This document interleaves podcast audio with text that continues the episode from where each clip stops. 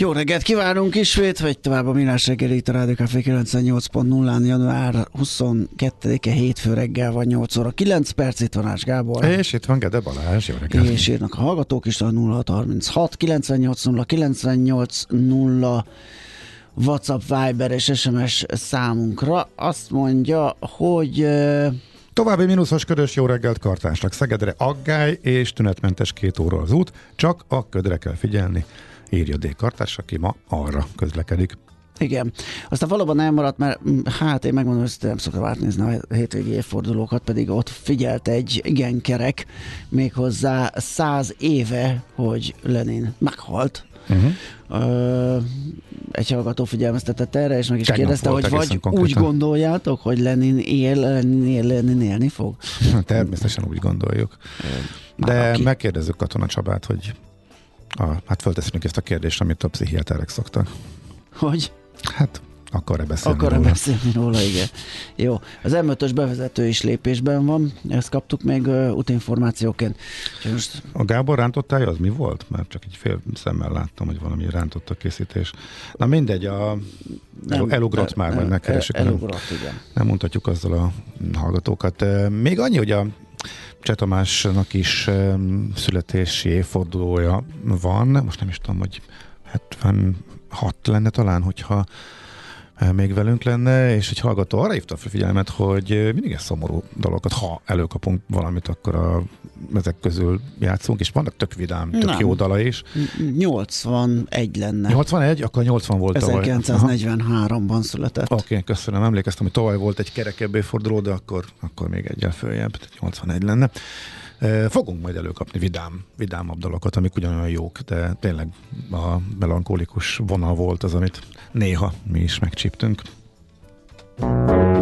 Nézd meg egy ország adózását, és megtudod, kik lakják. Adóvilág. A millás reggeli rendhagyó utazási magazinja. Történelem, gazdaság, adózás, politika. Adóvilág. A pénz beszél, mi csak odafigyelünk rá.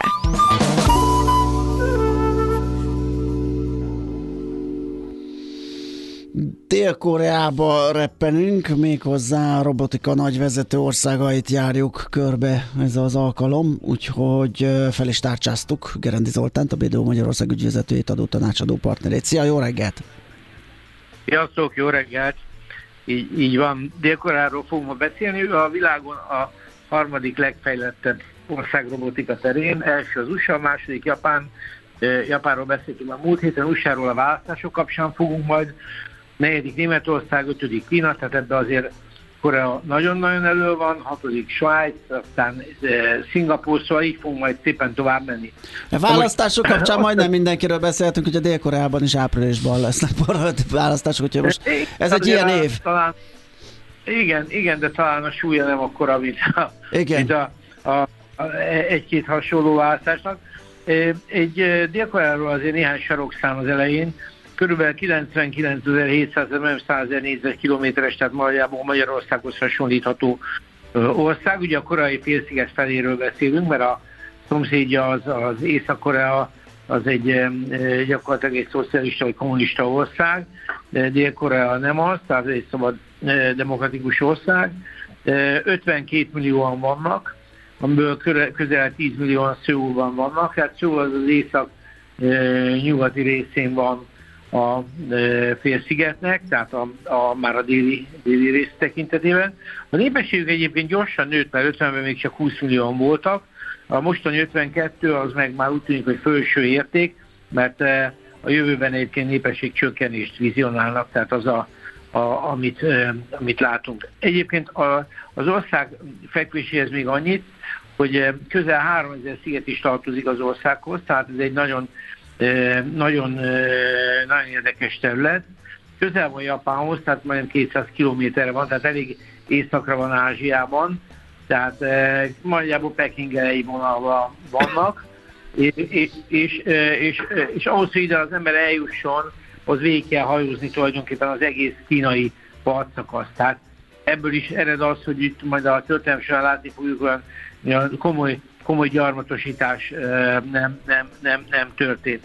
A gazdasági adatairól azt kell tudni, hogy az egyféle jutó GDP-jük az nagyjából kétszeres a magyarnak, tehát a 34 ezer dollár, viszont az össz GDP-jük az meg közel 8-szorosa. Tehát a világ 13. legnagyobb gazdaságáról beszélünk, tehát mindenképpen a számai, számai roppant, roppant attraktívak. Most a történelem nagyjából megmutatja, hogy jutottak ők ide. Nagyon sokáig itt különböző királyságok, dinasztiák uralkodtak. A történelmük egyébként régebbi, mint a japán történelem. Tehát ők azt mondják, hogy ők és ez a kimutatások szerint ez a társadalom előbb létezett, mint a japán társadalom. Tehát ez távol-keleten egy, egy, egy nagyon meghatározó régi, régi társadalom, amelyik végig meg tudta őrizni érdekes módon a, az önállóságát. Tehát ez, ez azért érdekes, mert a, a, még a mongol, tehát a kínaiak ugye felépítették a kínai nagyfalat a mongolok ellen, ami aztán végül sokat nem használt, de, de az észak-koreaiak úgy tűnt, hogy, hogy fal nélkül is megállították a mongolokat. És ez nem nyilván nem a tékvandó tudásuk miatt volt, hanem mert ugye a tékvandó is az ő Igen.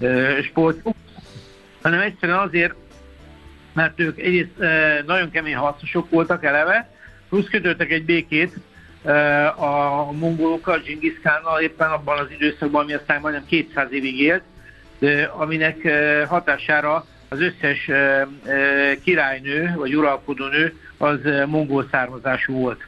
Tehát itt gyakorlatilag egy elég békés és ügyes húzással menekültek meg attól a, attól a pusztítástól, amit a mongolok végeztek itt az egész, egész térségben. Na most a, a történelmük nagyon sokáig igazából ö, ezek mellett az dinasztiák mellett forgott, a neveik rettenetesen bonyolultak, tehát így európai szemmel nézve. 1500-as évek elején a portugálok eljutnak ide, de valójában nem telepednek meg. Tehát ebben ezt nehéz kibogózni, hogy ez most miért történt így, de nem, nem, nem telepedtek meg, de azt azért látjuk a történelemből, hogy nekik a dél-kínai jövezetek bőségesen elegendőek voltak, e, Japán közelébe sem nagyon mentek, tehát igazából ez a rész ez már kívül esett az akkori hajózási utak, utakból. E, a, a, a történelmük Japán egyébként érdekes, mert, e, mert a, a japánok a közelség miatt folyamatosan próbáltak, méretükben erően nagyobbak voltak, és ezért folyamatosan próbálták valamilyen szinten ezt az országot megszerezni, vagy a, a, a magukhoz csatolni. Ennek több, több, több szakasza is volt, de a leg, legerősebb szakasz, ami sikeres is volt, az az 1905-ös gyakorlatilag ilyen tehát elfoglalás, ami, ami aztán a második világháború végéig tartott. Tehát gyakorlatilag ez egy, itt a, a, a, a helyi uralkodó dinasztiák kora az a japán foglalással, vagy a japán, fed, fed, tehát a, a, a japán hatalommal szűnt meg. Na most a, a második világháború végével a békésebb a helyzet nem lett, tehát mert ugye kitört 1950-ben a hidegháború mentén az, 53, az 53-ig tartó koreai háború. Ez a koreai háború, ez egy, ez egy, ez egy nagyon bonyolult történet volt, és mai napig nincsen lezárva békeszerződéssel. Most a két ország gyakorlatilag egy 250 kilométeres sávval van, egy 4 kilométer széles sávval le, le, lezárva. És hát ugye itt filmeken, meg különböző sztorikon keresztül is lehet látni, hogy ez egy, ez egy élő, egy élő elválasztás. Egyébként az alagutakról csak annyit, mert most ugye Gáza és több más történet kapcsán előjöttek az alagutak. Igen. Az északiak furtak alagutat Dél-Korea felé álltak négyet is, amit aztán a dél-koreaiak szemfélesen észrevettek, de, de gyakorlatilag az is a dél-koreai úgymond agressziónak volt a része, hogy esetleg föld alatt átjutva, tehát megkerülve ezt a zónát, tudják, tudják betenni a lábukat Dél-Koreába, és ott akciókat folytatni. Tehát a lényeg az, hogy ez a háború ez nem zajlott le, ez nem zárult le, és, de gyakorlatban egy olyan padhelyzetet teremtett Dél-Koreában, hogy, hogy 61-ben egy katonai pucs történt. Tehát a, a, hadsereg megerősödött, és igazából az ország nem a demokratizálás irányába indult el, hanem, hanem egy katonai diktatúra jött, amely érdekes módon egyáltalán nem volt nekik rossz.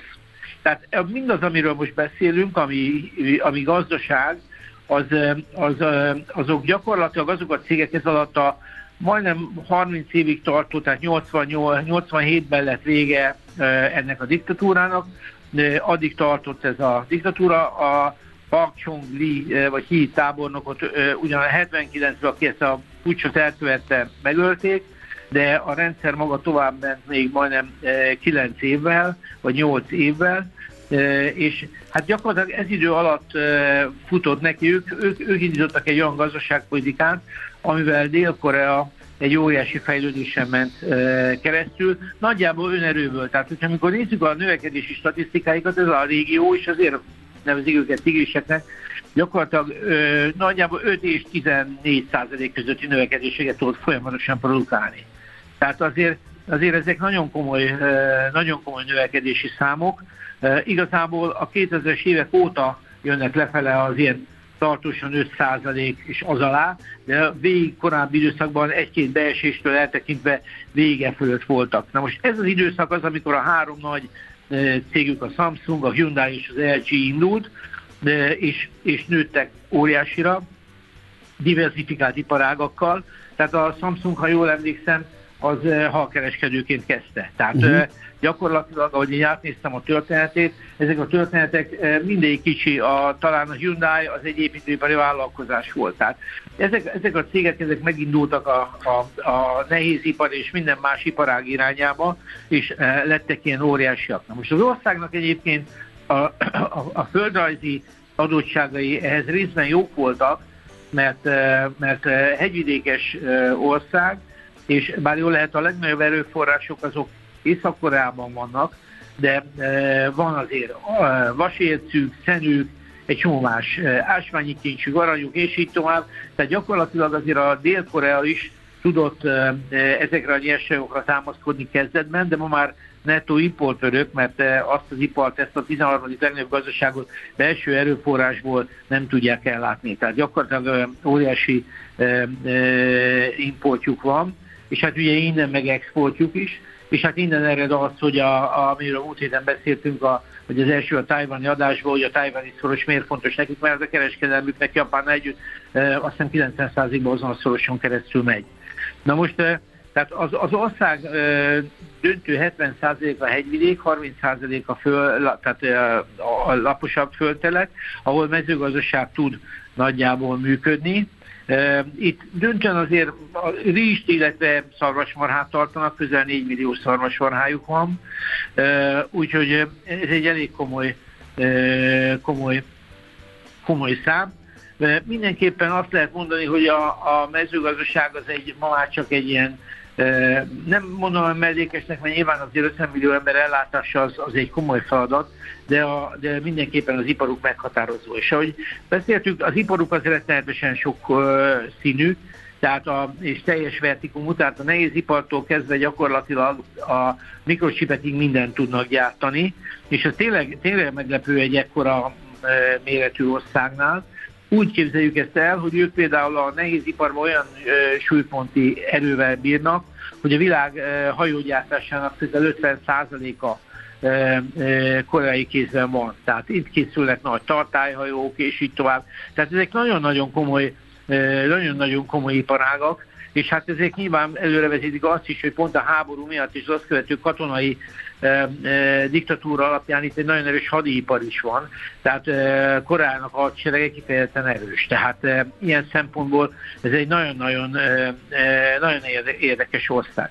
Na most e, ezek a, ezek a a katonai időszak alatt megerősödött cégek azok, azok gyakorlatilag ma már minden iparágban ott vannak, és így vált stratégiai iparágá egyébként a robotizáció is, amit kormányzati oldalról is eh, programokkal segítenek, különböző pénzeket fektetnek be, kormányzati pénzeket, ami, ami, amik, amik nagyon jelentős. De mint ahogy beszéltünk, itt tulajdonképpen tényleg az összes iparág eh, jelentős, és eh, az országnak úgy néz ki, hogy így most nem belemenve a a e, egyes iparági erősség, mert arra tényleg nincs idő, de azt azért látni kell, hogy hogy, hogy jó lehet a második, e, tehát a 2000-es évektől a külföldi beruházások is sokkal jobban megerősödtek, ők a növekedés úgy tűnik, hogy saját belső előforrásból tudták elérni. Tehát ez egy nagyon komoly dolog, és én úgy gondolom, hogy ez egy, ez egy, ez egy, ez egy további jó példa, tehát mindenképpen érdekes az ő gazdaságokat lekövetni, mert rengeteg jó példát lehet szerintem belőle meríteni. Na most a, a, a robotika egyébként így a, az ő iparukon belül azért is fontos, mert ők 2030-ig abban is szinte önellátóak szeretnének lenni, tehát 80%-át a robotoknak, abban egyébként ők már eleve elő vannak, szeretnék helyi alkatrészekből gyártani. Tehát ennyit a globalizációról, hogy ők gyakorlatilag most 44%-on állnak, de 80%-ra fogják a hazai komponensek számát föltolni, tehát azért ez egy, ez egy nagyon komoly dolog. De most az az adórendszer, amelyik ezt, ezt, a, ezt az egész fejlődést is finanszírozni tudta, azért az, ebből ki lehet találni, hogy azért az nem egy annyira könnyű adórendszer. De összességében azt lehet mondani, hogy, hogy, hogy, hogy, hogy nem, nem előnytelen. Tehát a kulcsok magasak, például a, a társasági adójuk az 24% a legfőső, 9-ről indul, de összességében, összességében számos kedvezmény van, de van egy minimum adójuk, tehát 7, illetve 10 százalék alá ez nem mehet. Tehát ha a társaság nyereséges, akkor mindenképpen fog nyerességadót fizetni. Vannak különböző adóik, ilyenek például edukációs adójuk is van, tehát az oktatásra egy külön adójuk van. Ez, ez egyébként magas hogy a pénzügyi területet érinti, a pénzügyi cégek fizetik ezeket, úgyhogy ez érdekes. Nagyon erős a, a, a helyi adózásuk, tehát jelentős a, a helyi társasági jövedelemadó, ez nagyjából 1 és 2,5 százalék között mozog, tehát 0,9 és 2,4. És ugyanez a struktúra jelenik meg az SZIA-ban is, ahol gyakorlatilag a felső kulcs, tehát nagyjából 35 és 45 százalék között mozognak a kulcsok, a felső kulcs 45, de arra még rájön e, a lokális adó, amelyik hát ugye 0,6%-tól megy 4,5-ig. Tehát azt lehet mondani, hogy előtte esetben akár a személyes jövedelemadó is 50% lehet. Tehát ez egy elég, elég, elég komoly tétel. Az áfájuk 10%, hát körben így gondoltam, így a, a aló kapcsán uh-huh. elmondani. Nagyon érdekes ország, hihetetlen erőnyökkel, e, erőforrások hiányában is óriási növekednek, és úgy tűnik, hogy a következő időszak is nagyon erősen kézben van tartva, tehát a fejlettebb iparágokban, mert most ugyan a robotikáról beszélünk, de azért van itt még bőven más is, mint ahogy látjuk. Tehát e, hihetetlen fejlett társadalom, amik egyébként teljesen joggal fókuszál a robotikára, hiszen úgy tűnik, hogy egy ökkenő népesség mellett egyre inkább e, robotok fognak gyártani. Úgyhogy Úgyhogy szerintem a távol-kelet egyik legizgalmasabb Abszolút. gazdasága Japán lett. Úgyhogy én, én ennyit gondoltam, hogy röviden kóstoló formájában, illetve adóvilág keretén belül elmondani. Oké, okay, nagyon szépen köszönjük Zoli.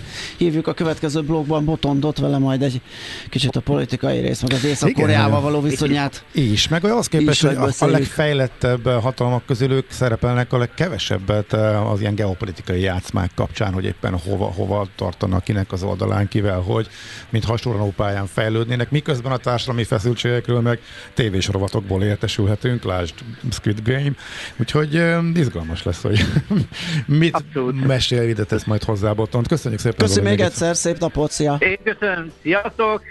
Gerendi Zoltánnal, a BDO Magyarország ügyvezetőjével, adó tanácsadó partnerével beszélgettünk. Hát gondoltam, hogy jó kis kápopot keresek, de nem, nem találtam. Nem találtam kápopot? Nem, sajnos nem találtam. Folytatódik az adóvilág. A Millás reggeli rendhagyó utazási magazinja. Nézd meg egy ország adózását, és megtudod, kik lakják. Adóvilág. A pénz beszél, mi csak odafigyelünk rá.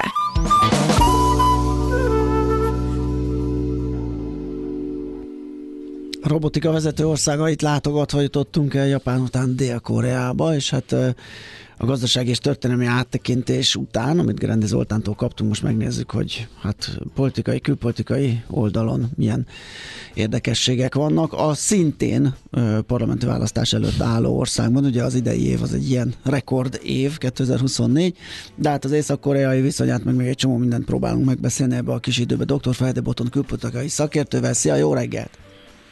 Sziasztok, jó reggelt kívánok! Nos, hát nem is tudom, hol, hol, hol kezdjük. Uh, talán itt a legfrissebb, hogy megint ez a villongás, meg rakétázás a, a, az északi szomszédtól, ez, ez mire vezethet, vagy, vagy most mi ezzel a cél? Ugye a válasz egy, egy hadgyakorlat volt Dél-Korea részéről, megy az erőfitoktatás. Ugye az a helyzet, hogy bár tényleg mindig ezzel foglalkozunk, és kívülről ez egy nagyon látványos elem, ez a koreai belpolitikának is az egyik pillére, hogy a éppen adott párt vagy elnök, ugye itt egy nagyon erős elnöki jogkörrel rendelkező közvetlen elnökválasztás van, és a mostani Yun Sog Jol elnök, aki nem olyan régen, körülbelül két éve van hatalmon, ő kifejezetten egy ilyen harciasabb stílust képvisel. Tehát egyébként részben ennek is szól, szólhat, hogy az északiak körülbelül válaszolnak azokra az általuk provokációnak vért lépésekre, amit a koreaiak megtesznek. Tehát itt is egy picit ez van, mint, mint ahogy Tajvanon beszéltük nem olyan régen, Aha. hogy az egyik nagy párt az egy picit barátságosabb, a másik egy kicsit e, e, hát harciasabban áll a felnyomszó viszonyhoz. Úgyhogy ez az egyik összetevője ennek a történetnek. Viszont amit szerintem jóval ritkábban beszélünk, az tényleg a belpolitikája Igen. a koreai köztársaságnak, ami egészen izgalmas. Tehát, hogy szerintem így a, a lengyelországi jogállamiság, vagy a magyar EU-s vita az tényleg egy ilyen belvárosi játszótér lehet ahhoz képest, ami zajlik Koreában. Mert hogy tehát uh, itt tényleg sikeres impeachmentek, titkosszolgálati beavatkozás a választásba, tehát hosszan-hosszan lehetne sorolni, és mindez azért került most egyébként elő, vagy azért is tudtam én is, aki azért ugye koreai még pont nem beszélek, tehát azért is találtam meg ezeket, mert uh, Yun Fog jó főügyész volt korábban, tehát a mostani elnök az tulajdonképpen egy ilyen politikai uh, beugró, tehát már ez is az abszolút uh, új generációs politika, amikor éppen szétesett a konzervatív párt 2016-ban, mert az akkori elnököt sikeresen impeachelték egyébként részben a saját pártja által is. Tehát, hogy kétharmad kellett az impeachmenthez, brutális korrupció, kidobják az elnököt, Egyébként ez a mostani főügyész két elnök megbuktatásában és három titkosszolgálati vezető megbuktatásában működött közre ügyészként. Az... Tehát azért nem, de nem piszkóta a track recordja, nem véletlen volt népszerű, és azt csak halkan teszem hozzá, hogy a megbukott 2016-os elnököt szerintetek elítéli aztán a bíróság? Persze. Mi a tippetek?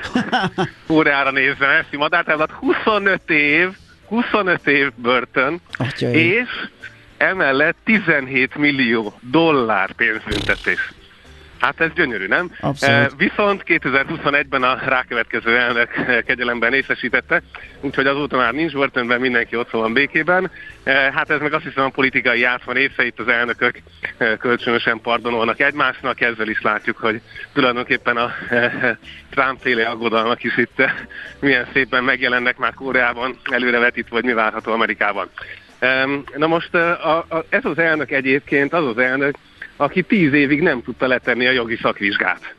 Tehát konkrétan az életrajzában szerepel, hogy tízszer kellett neki futnia a jogi szakvizsgának, és ennek ellenére egy ilyen hihetetlen sikeres ügyész lett. Tehát mondhatjuk, hogy Korea minimum a ellentétek társadalma ebből a szempontból nézve is, e, és mégis sikeresen e, ezt a e, bevörtönzött elnöknek a pártjait újjászervezik, a konzervatív ellenzék élére áll, és megnyeri aztán a választást mielőtt uh, ugye megint csak a aktuális adminisztrációból, aki megszavazza őt főügyésznek, leszedi az igazságügyminisztert, ebbe őt is meg akarják buktatni, alkotmánybíróságig megy az ügy, és aztán annyira népszerű lesz ebben a küzdelemben, hogy megválasztják később elnöknek. Hát Tehát, hogy tényleg, szóval az ember fettint a nyelvével, szóval azért ez, ez tényleg dinamikus. Itt, itt, itt, itt popcorn gépet kell venni a tévé mellé, mert Azt hiszem, igen. Nincs az a tasak, ami ezt a jó sztorit végig tudja, vagy végig bírja, igen.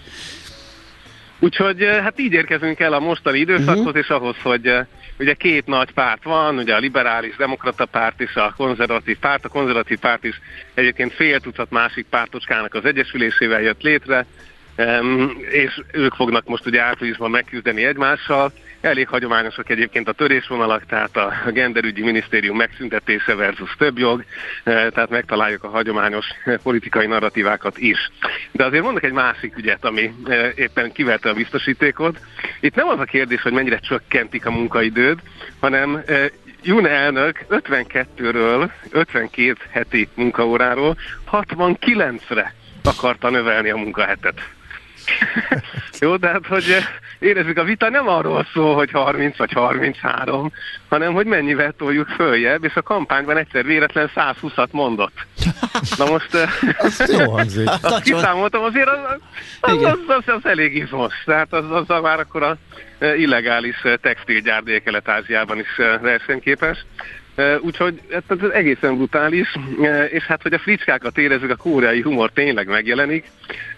A Zori által emlegetett katonai vezetőt azért nem illik egyébként dicsérgetni Koreában. Tehát itt azért elég sok emberjogi abúzus uh-huh. történt a ő időszakában, és hát ahogy az lenni szokott, az elnök jelöltség ráfutás kampány időszakban Junis megdicsérte valahol, hát vagy legalábbis nem kellően ítélte el, tehát a liberális média ráugrott és hát bocsánat kérésig eljutott a dolog, de mint megtudtam a leírásokból, a bocsánat szó és az alma szó az azonos szótőből indul kóreaiul. Ezért másnap az Instagramjára kitett egy fotót, ahol egy almát a kutyájával letett meg, miután bocsánatot kért. miután bocsánatot kért ezért a kis beszólásért. Tehát, hogy tényleg, szóval a Netflix ír, vagy szóval sorozatíróknak valószínűleg tényleg nem kell messzire lehajolni a sztorikért, tehát itt, itt a lábuknál hevernek a történetek. E, Junának az első, aki egyébként NATO csúcs találkozóra ellátogat, e, ugye kiegyezik Japánmal, ez a másik nagy kérdés a koreai külpolitikában, az északkal harciasabb, Japánnal békésebb, a másik párt meg különképp fordítva képviseli ezt az állást, e, úgyhogy a japán kormányfővel találkoznak, hát komoly belpolitikai feszültséget okozva Dél-Koreában, hogy akkor ez most feladása vagy sem a korábbi eh, koreai jogsérelmek kapcsán. Uh-huh, és hát ez, ez mit is takar? Mit is takar, és mi az előzmény ennek, hogy eh, Japánnal nem volt felhúzan a viszony? Ugye ez a második világháborúig nyúlik vissza, amikor eh, kénőket, tehát prostituál, kényszer prostituáltaknak elvitték a kóriákat a japán birodalmi hadsereg számára, és mindenféle kényszermunkára elvitték a férfiakat. Tehát egy nagyon kemény eh, történelmi eh, időszak volt ez Korea számára minden szempontból, és azóta se kaptak ezért kártérítést. És ugye itt mindig ez a kérdés, hogy akkor most a japánoktól hogy lehet ezt behajtani, a japánok meg ugye nem ismerik ezt el. Uh-huh. Nyilván bocsánatot így expressis nem nagyon kérnek, tehát együtt éreznek az áldozatok ha jól emlékszem, ez volt a legutóbbi diplomáciai fordulat, e, és akkor itt mindenki elmegy a saját e, háborús emlékművét megkoszorúzni. Tehát e, ez szerintem így Európában is érthető diplomáciai feszültséget igen, okoz, hogy, bosszút, hogy, bosszút, hogy álltak, bosszút álltak gazdaságilag, ugye a japánok megmondják, hogy hát ellopták a technológiánkat, és abból építettek ők nagyot. Úgyhogy ez... Sőt, egyébként az, amiért lelőtték ugye az előző japán miniszterelnököt, azt a hát szektarianizmussal vádolt kisegyházat, azt egyébként Dél-Koreában alapítják, ami a japán eh, felső politikai elitnek uh-huh. pénzmosás, spirituális jólét, kritikusoktól függ, hogy mit hallunk róla. Tehát, hogy ettől függetlenül egyébként a két társadalom természetesen összefügg itt az amerikai atomernyő alatt. Uh-huh. Oké. Okay. Itt a nagy világpolitikai küzdelmekben soha nem merül föl Dél-Korea neve, hogy hova kéne állni. Például a Kína, Egyesült Államok viszonylatában ők jó ki tudják magukat húzni. Jó, jó vannak, e, e, igen.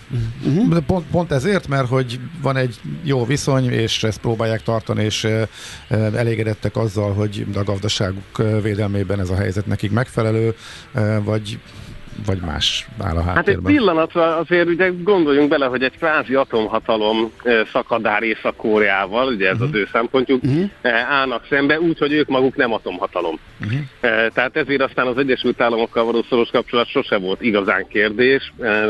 Ugye nincsen hivatalos békeszerződés Észak-Dél között, és gyakorlatilag az Egyesült Államok még mindig komoly katonai erővel van jelen a félszigeten, tehát értelmezhető létszámban és felszereléssel, amiben benne vannak rakétaelhárító rendszerek is. Ugye olyan szinten, hogy a koreai hadsereg, a dél-koreai hadsereg a világ top 3 simán benne van, és ugye pont most volt Európában is botrány, hogy a lengyelek koreai harci felszerelést vásárolnak, és nem pedig európait. Eh, tehát egy nagyon komoly katonai erő, amihez egyébként az Egyesült Államok eh, segítségét is kérik, tehát így tudták a eh, részben az észak-koreai fenyegetést értelmezni, részben pedig ugye azért a japán-koreai viszonyban, hogy ne legyen konfliktus, és az, hogy ennyi évtized után eljutottak egy kvázi következő megvékélési fokozatra, ehhez is Washington kellett, tehát egyébként ezelőtt tavaly elmentek, ha jól emlékszem, ők is Camp Davidbe, ahol hármasban Biden-nel beszélgetett a két kormányfő. Tehát az USA USA szerepe itt, itt mindig is egyértelmű volt, és nem volt megkérdőjelezve. Egyébként ugye chip szövetségben benne vannak, mindenféle más dologban benne vannak, ami az Egyesült Államoknak a helyi lokális szövetségépítését mutatja, úgyhogy ilyen szinten nagyon, nagyon is megy. Viszont csak egy apró epizód megint, tehát Jun elnöknek egy újabb húzása volt Biztos emlékeztek, amikor Nancy Pelosi ugye távol-keleti körútra ment. Uh-huh. Itt a leghíresebb a tajvani megálló volt, amikor igen, igen, eh, hát elszabadult a pokol. a biztosítékot, igen. Na de ő előtte viszont volt Szöúban. Viszont Junán, képzeljétek el, hogy azt mondta, hogy ő sajnos a szabadságát nem tudja megszakítani csak azért, hogy egy holmi amerikai házelnökkel ja. beszélgessen. nem jött létre a, nem jött létre a Peruzzi Jun találkozó, ugye hát politikai értelemben a két, két másik oldalról vannak, de azért az az USA-val kapcsolatban nem szokott gondot okozni, de hát itt viszont ezt megtehették. Tehát, hogy még ez is belefér a kapcsolatba, hát, igazából csak ez arra mondom például. Működik, így volt, nincs itt semmi látni Persze, való. én is rühellek a szabadságom alatt ilyesmivel foglalkozni. Oké. Okay. Úgyhogy hát talán a, figyelj, még, még egyet, bocsánat, ezt muszáj elmondanom. Uh, ugye meghívták állami látogatásra Bidenék, átugrik, uh, ugye ilyenkor state dinner, tehát állami vacsora van, Biden felajánlja, és mondja, hogy hát tudom, hogy mi a kedvenc dalod. És akkor kiderül, hogy tényleg az American Pie a kedvenc oh. dala az elnöknek, aki ezt elénekli ott, helyben Biden mellett távol oh, vacsora. de szép lehetett. hát, szóval ezzel a képpel búcsúzom. Érdemes rákeresni, úgy érzem. Hát ez óriási. Ez, te, ez tényleg csak ez a pár perces egy kész komplet forgatókönyv, úgyhogy mehet a Netflixre. Jó van, köszönjük szépen, nagyon klassz volt, szép napot Na, hát egyszer vidámak voltunk, egyszer vidámak van, voltunk. Szép hetet nektek is, hallgatóknak is, sziasztok. Dr. Feledi Botot külpolitikai szakértővel beszélgettünk Dél-Koreáról. Adóvilág a Millás reggeli rendhagyó utazási magazinja hangzott el, ahol az adózáson és gazdaságon keresztül mutatjuk be, milyen is egy ország vagy régió. Adóvilág. A pénz beszél, mi csak odafigyelünk rá.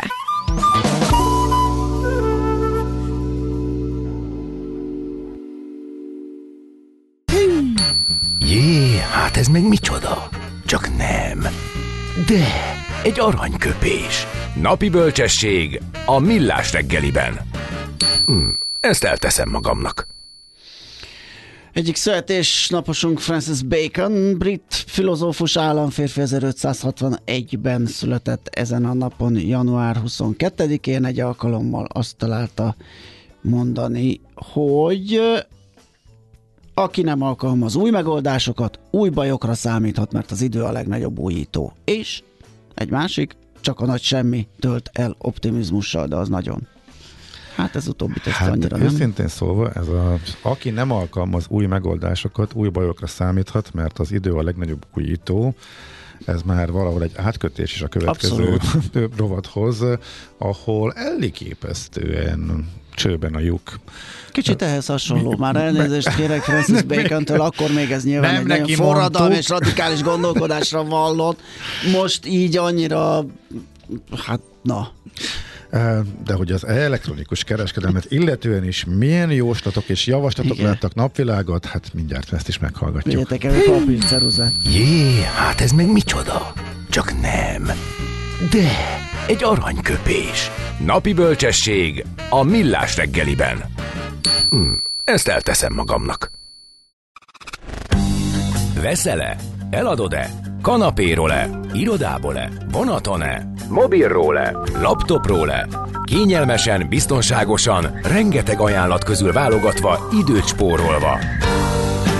Ugye, hogy jó? Mert ott van a mágikus E E-Business, a millás reggeli elkereskedelmi rovata, ahol mindenki számára kiderül, hogy online miért jó üzletelni.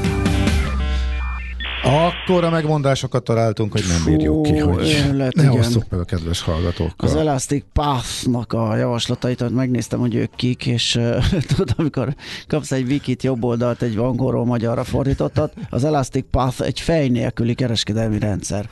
Na hát ezt uh, akkor így egyébként ilyen szoftveres megoldásokkal foglalkozik az elkereskedelem. A lényeget a kosárérték magazin, vagy kosárérték.hu oldal foglalta össze, és rögtön hadd fejtsem ki a lényeget, az elektronikus kereskedelem erősen alapvetően technológiai igényes tevékenység. Ezért elkerülhetetlenül állandó változásokkal, helyenként a korábbi megoldásokat leromboló újításokkal is jár. Na hát ezt mondjuk Többenetes. már eleve gondolta volna, de hogy ehhez... Hát ez a Francis Bacon is tudta annak uh, idején, hogyha lesz majd egy ilyen, akkor azért ott nagyon ott kell lenni. Így van. A, szóval az Elastic Path hírpontos listát állított össze Na. az általános jó tanácsokat illetően. Ezt ők is azért így körbeírták, hogy azért nem a kon... Ez az első, ez a legjobb szóval Túlépünk a konkrét tippeken, mert azok már megvoltak, de az általános jó tanácsok.